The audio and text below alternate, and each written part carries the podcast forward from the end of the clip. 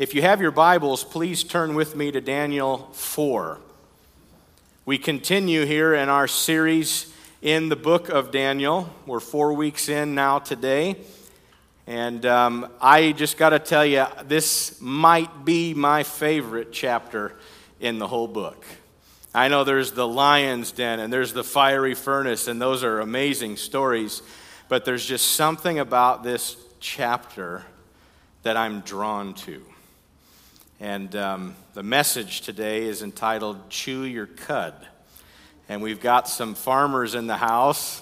You know all about that with your cattle and certain animals that do some of that chewing and then eating and then regurgitating and chewing again. And you'll see why I named the message Chew Your Cud here in a moment. Approximately th- three years has transpired between Daniel chapter 3 and now Daniel chapter 4. And the reason why this is one of my favorite chapters in this book is because this is actually a chapter of King Nebuchadnezzar's testimony. Here's this pagan king, and all of a sudden, out of nowhere, here in chapter 4, we see King Nebuchadnezzar share his testimony about God Almighty and how he came to faith. We have all kinds of testimonies that we share here at Faith from time to time, and we love to hear the testimonies of how God might have touched someone's life or God might be at work in someone li- uh, someone's life. And so I just want you to just picture with me. It's like King Nebuchadnezzar showed up today, and he's going to be like, Let me just share with you something. And then we get to hear his testimony. And so this chapter, it actually starts out like some of those movies that maybe you've seen, like the opening five to ten minutes, this whole scene's unfolding and it might be chaotic, and then all of a sudden they pause the movie and they're like, I bet you're wondering how we got here. And then you go all the way back to some time prior to that, and then the rest of the movie is the build up to that final scene. And then at the end, you get to see how that scene plays out. That's a little bit of what this chapter is like. It opens up with King Nebuchadnezzar giving praise to God Almighty. And you're like, how did we get to this point? And then he begins to walk through why he is doing that. And so, as we get into the scriptures today, this is God's word. He speaks to us through his word. And so, to prepare ourselves in receiving the word of God, let's take a moment right now and just settle our hearts and pray to God Almighty. Heavenly Father, I thank you for this time together in your word. And Lord, this account, this testimony of King Nebuchadnezzar, here we are years and years later, able to read this. And Lord, in the midst of walking through this, I pray that your Spirit would speak to us, that you would guide us, that you would lead us please have your way with this time. And Lord, I'm asking that you would use me. Spirit of God, fill me and use me. May this time be blessed. In Jesus' name, amen. All right, Daniel 4, starting here in verse 1.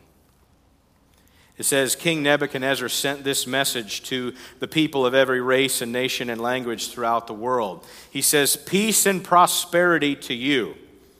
He says, I want you all to know about the miraculous signs and wonders the Most High God has performed for me. Then he says, How great are God's signs, how mighty his wonders. His kingdom is an eternal kingdom, his dominion endures from generation to generation. I, Nebuchadnezzar, was living in my palace in comfort and prosperity. But one night I had a dream that frightened me. I saw visions that terrified me as I lay in my bed. So I issued an order calling in all the wise men of Babylon so they could tell me what my dream meant. When all the magicians, enchanters, astrologers, and fortune tellers came in, I told them the dream, but they could not tell me what it meant. At last, Daniel came in before me, and I told him the dream. He was named Belteshazzar after my God, and the spirit of the holy gods is in him. And I said to him, Belteshazzar, chief of the magicians, I know that the spirit of the holy gods is in you, and that no mystery is too great for you to solve. Now tell me what my dream means. While I was laying in my bed, this is what I dreamed. I saw a large tree in the middle of the earth. The tree grew very tall and strong, reaching high into the heavens for all the world to see. It had fresh green leaves, and it was loaded with fruit for all to eat. Wild animals lived in its shade, and birds nested in its branches, and all the world was fed from this tree. Then, as I lay there dreaming, I saw a messenger, a holy one, coming down from heaven.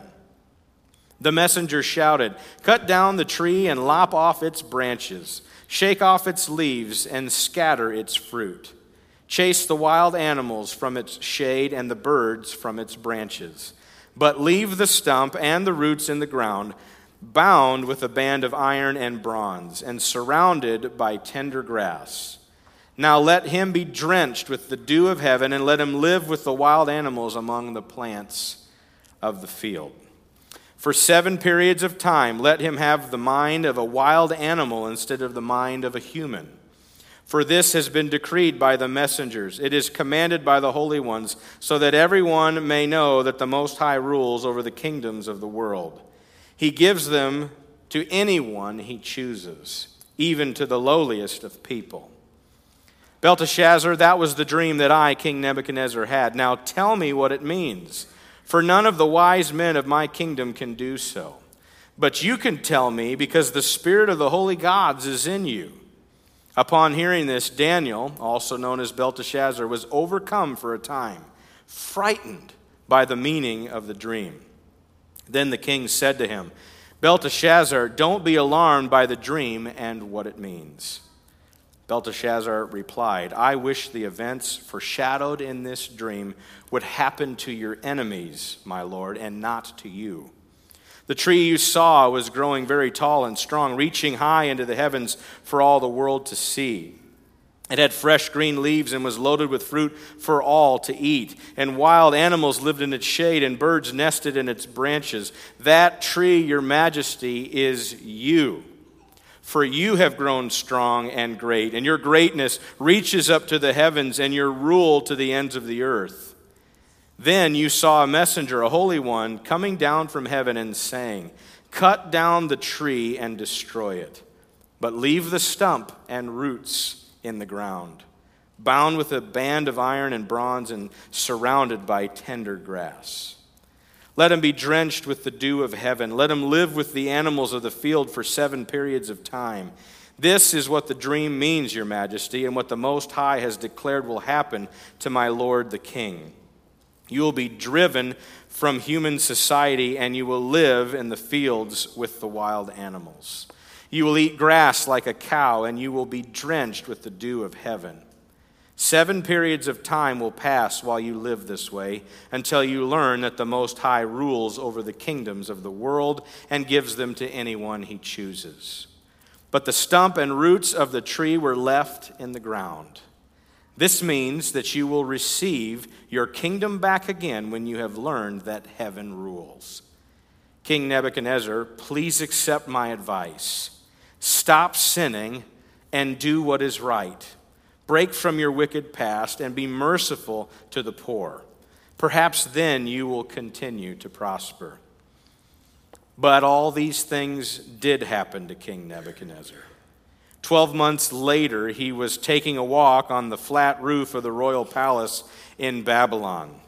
And as he looked out across the city, he said, Look at this great city of Babylon by my own mighty power, I have built this beautiful city as my royal residence to display my majestic splendor.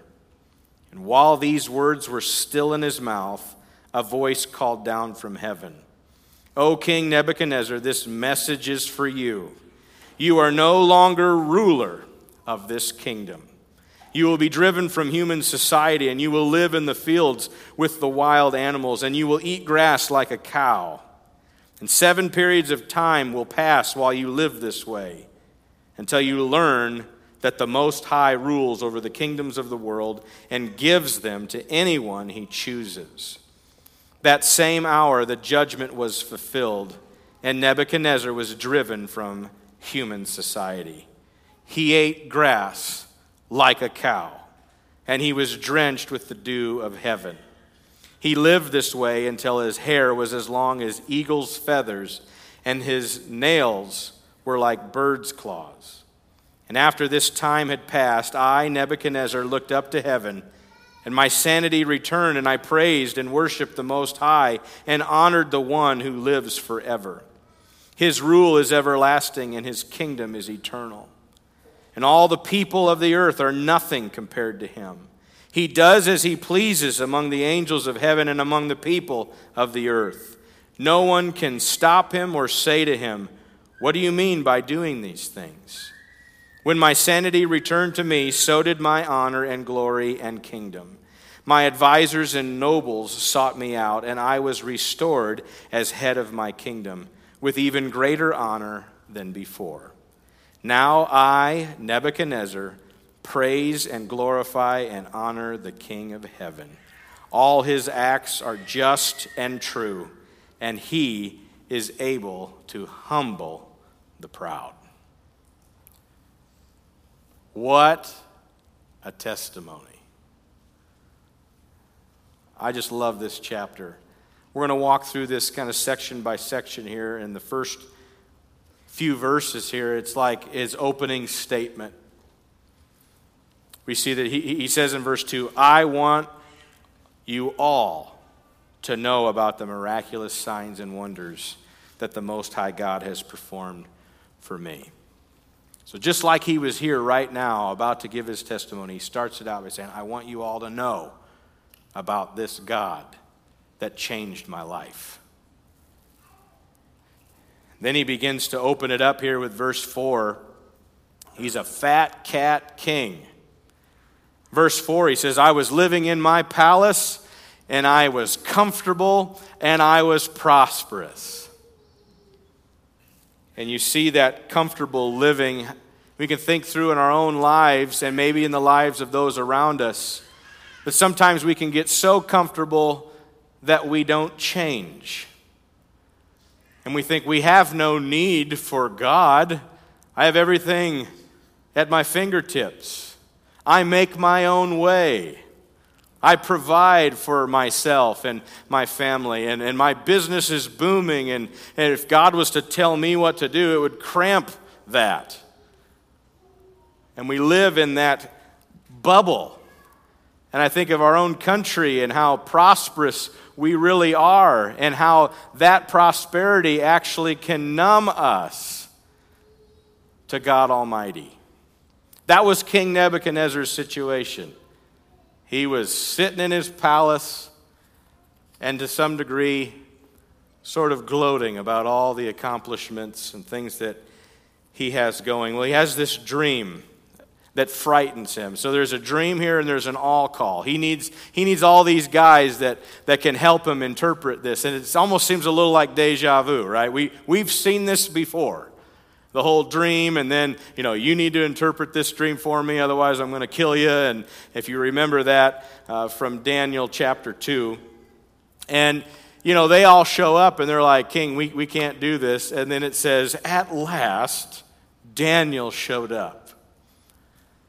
He knows there's something about Daniel and what God is doing in his life. And what's interesting is this king who knows that there's something about Daniel's God, but yet from his perspective, it's so filled with all this pagan worship that he says the spirit of the gods is with Daniel. It's like that's his perspective, that's his worldview. And there's something about Daniel, and it's interesting to think about people in our own lives that they might be spiritual and they might recognize that there's something about the God that you serve, and but it's all a part of this whole you know big bubble of gods, and, and you can have your God and I'll have mine and all of that stuff. And you got to be careful with that because the way I read the scripture is it's all or nothing with Jesus. He says, I am the way, the truth, and the life, and no one comes to the Father except through me. And at this time frame in the Old Testament, it was all about the one true God, not these lowercase G O D S plural gods. And so you see, it's a little bit skewed, but I also think we're getting that perspective before God touches King Nebuchadnezzar's heart. And so then we get the dream and we get the meaning of the dream. So Daniel comes in, the dream is shared. Daniel then is a bit afraid to share the meaning of the dream because he knows it's about the king and the fact that the king is going to lose his mind. And you think about some of this king's previous decrees. A lot of people dying. I'm sure Daniel wasn't exactly thrilled to be like, well, let me tell you what this dream means for you and possibly what interpreting this could mean for me. But the king assures him, go ahead, just tell me the dream, Daniel, it'll be okay. And then he says, I actually wish that this would happen to your enemies, but not to you. And he says, King, you're about to lose your kingdom and you're about to lose your mind. That's not where God leaves them, right?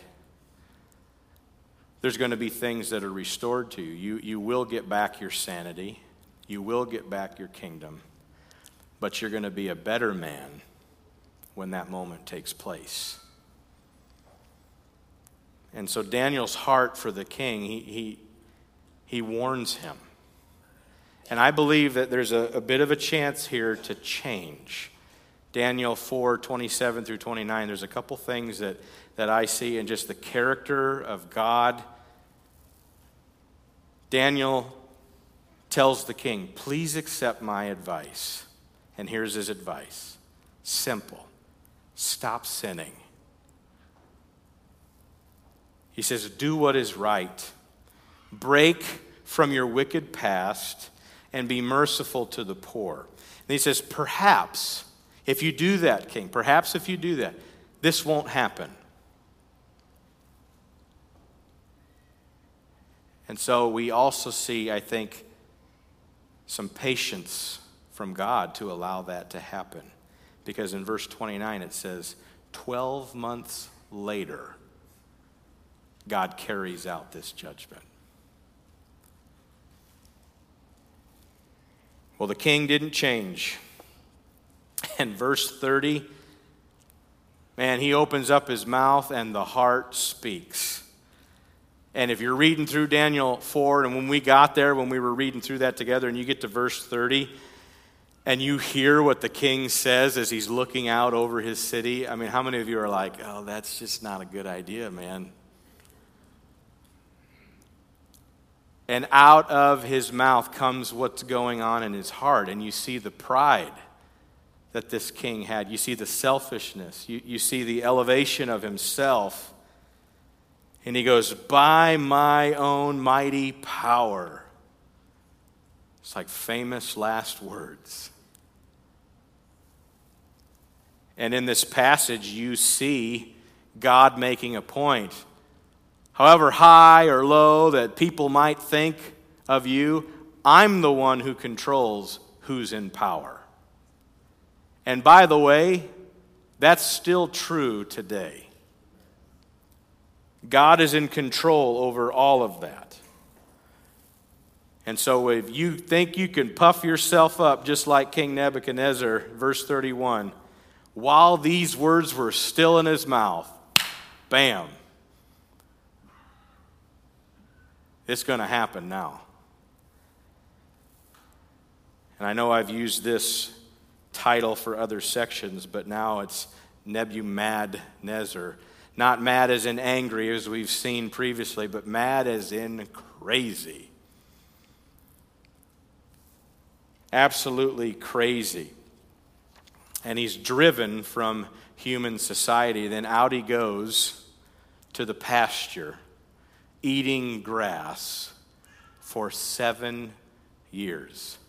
Folks, there's not enough ranch dressing in the world to convince me to do that. You have to be out of your mind. and now he's grazing like cattle. And then, you know, the long hair and the crazy long nails. I mean, uh, this is a guy that you walked by in society that you'd kind of like sidestep it, you know, block the kids. This man is loony. And as this is going on, he's lost his kingdom. This judgment has now been fulfilled. How many of you are thankful for the grace of God? I am too. I love the sign this morning as I pulled into the church that grace meets you where you're at, right here and now, not where you should have been. And the grace of God encounters King Nebuchadnezzar, and you see in verses 34 and 35, the sanity returns. He says he looked up to heaven and he praised and worshiped the Most High and he honored God. And he made this statement. I think he got the picture when he says, His rule is everlasting and his kingdom is eternal. And it's like, Oh, King, now you understand. You're not as big as you think you were. He says, All the people of the earth are nothing compared to him. And so, the beauty in this, in verse 36, you see the God of restoration at work. He says, When my sanity returned, so did my honor and glory and my kingdom and my advisors and nobles. They sought me out, and I was restored as head of my kingdom with even greater honor than before. You see the God of restoration. When I read King Nebuchadnezzar's testimony, I can think through my own life where I wasn't living to honor the Lord. And perhaps you can think of a moment in your life where when the grace of God meets you and He begins to speak to your heart and He begins to bring you to your senses, He begins to do a work of restoration in your life. And you see this closing statement in verse 37 King Nebuchadnezzar laying it out. He says, I praise and glorify and honor the King of heaven. All his acts are just and true, and by personal testimony, he is able to humble the proud. And then the verse for the week, reemphasizing his opening statement. How great are God's signs, how mighty his wonders. His kingdom is an eternal kingdom, and his dominion endures from generation to generation. This is King Nebuchadnezzar's testimony. And I hope you appreciated this chapter as much as I did. And I want to walk through just a few points here of response, some application points, and also a closing questions. The first point of application is this I believe that God wants your heart and not your temporary attention. We saw God get King Nebuchadnezzar's attention in these first few chapters, right? After the dream was interpreted, and, and the king's like, Whoa, and I'm going to promote these guys. And then you, you see that moment where he jumps up and he goes, Weren't there three in that furnace, and now there's four? And I mean, he's just blown away. And then that decree that he made, I mean, he was like, that God needs to be respected. But God didn't have his heart. He didn't say, if you don't worship that God, you'll be torn limb from limb. He said, if you badmouth these guys as God, you'll be torn limb from limb. I think he respected their God, but I don't think he revered and feared their God to the point where he's like, God, have my heart. His pride was in the way of that. And as we think about that in our own lives and we think, does God have my heart or does he have my temporary attention?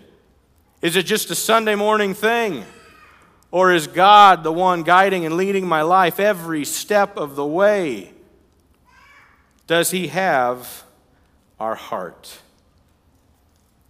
The second point there's a truth to the character of God here. God is pursuing us even when we are living in opposition to Him. The verse I can point to that, Romans 5 8. But God demonstrates his own love for us in this that while we were yet sinners, Christ died for us. We know that to be true in the heart of God. And what's interesting is this story here is a span of several decades where God is getting the king's attention and leading up year after year after year to the point where he finally has King Nebuchadnezzar's heart. Aren't you glad that we have a God who pursues us even over the years.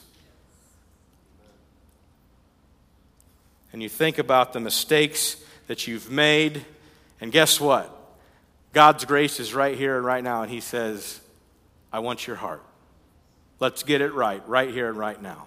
I'm the God of restoration. Come to me. The way that you are and I will turn your life around. God pursues out of his love for people. He's pursuing you. Whether you've put your faith and trust in him or not, he's pursuing you. The last point here is a question, this is a reflection for all of us. Is there anyone that you know that is needing to come to their senses. This king was humbled to the point where he was laid low and he's eating of the grass. And there's a point where he comes to his senses. And that moment right there makes me think of the prodigal son. I don't know if you think of that or not. But he, went, he squandered all of his inheritance, and then at a point where he came low, he was sitting in a pig pen, and he's like, Why am I here? How did I get here? He realizes that it was his pride that brought him to this point. He says, I need to go back home. And that's true for all of us. We come to our senses. And it's possible there's someone listening right now that when I ask that question, is there anyone that you know that is needing to come to their sense, senses, you might be sitting here going, you know what, that's, that's me. I need to humble myself before the Lord. I need to reach out to God Almighty. The title of this message, Chew Your Cud. Of course, we know that's what cows do. And if you want a whole biological lesson, just in the foyer be like, hey, I need help understanding what that means, and there is a farmer that will help you. But we know that certain animals will eat that food over and over again, and that expression of chew your cud is to really think about what it is that you're doing in life. Where are you at? Does God have your heart? Does he have your senses?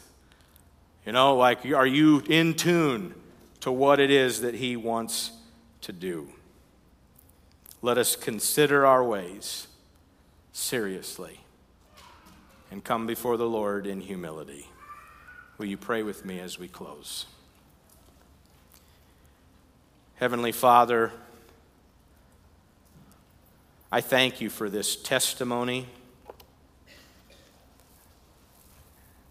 the things you did in King Nebuchadnezzar's heart and life, you're wanting to do those very things in our hearts today. Lord, I thank you for your grace and your love and mercy that pursues us even when we are in the mess and we've made mistakes. But Lord, we come to you knowing that you're a God of forgiveness and a God of restoration. And so, Father, let us lean into that today. And as we lean into that, we lean into you. Lord, right now we pray for people that are on our hearts that need to come to their senses. And I pray that your spirit would work so powerfully in these individuals' hearts that their spiritual eyes would be open and they would see their need for Jesus and they would respond to the gospel, putting their faith and trust in you and making you Lord and Savior of their life. Lord, if there's someone listening right now as they consider their ways and where you are at in their life, and if you're lacking, I pray, Father, that that person would lean into your Spirit's voice as you're saying, Come, I want a relationship with you. If there's someone right now that desires that relationship with God, I invite you to pray with me in your heart. Say, Father, I desire a relationship with you. And my sin separates me from you. And you sent Jesus to die for my sin.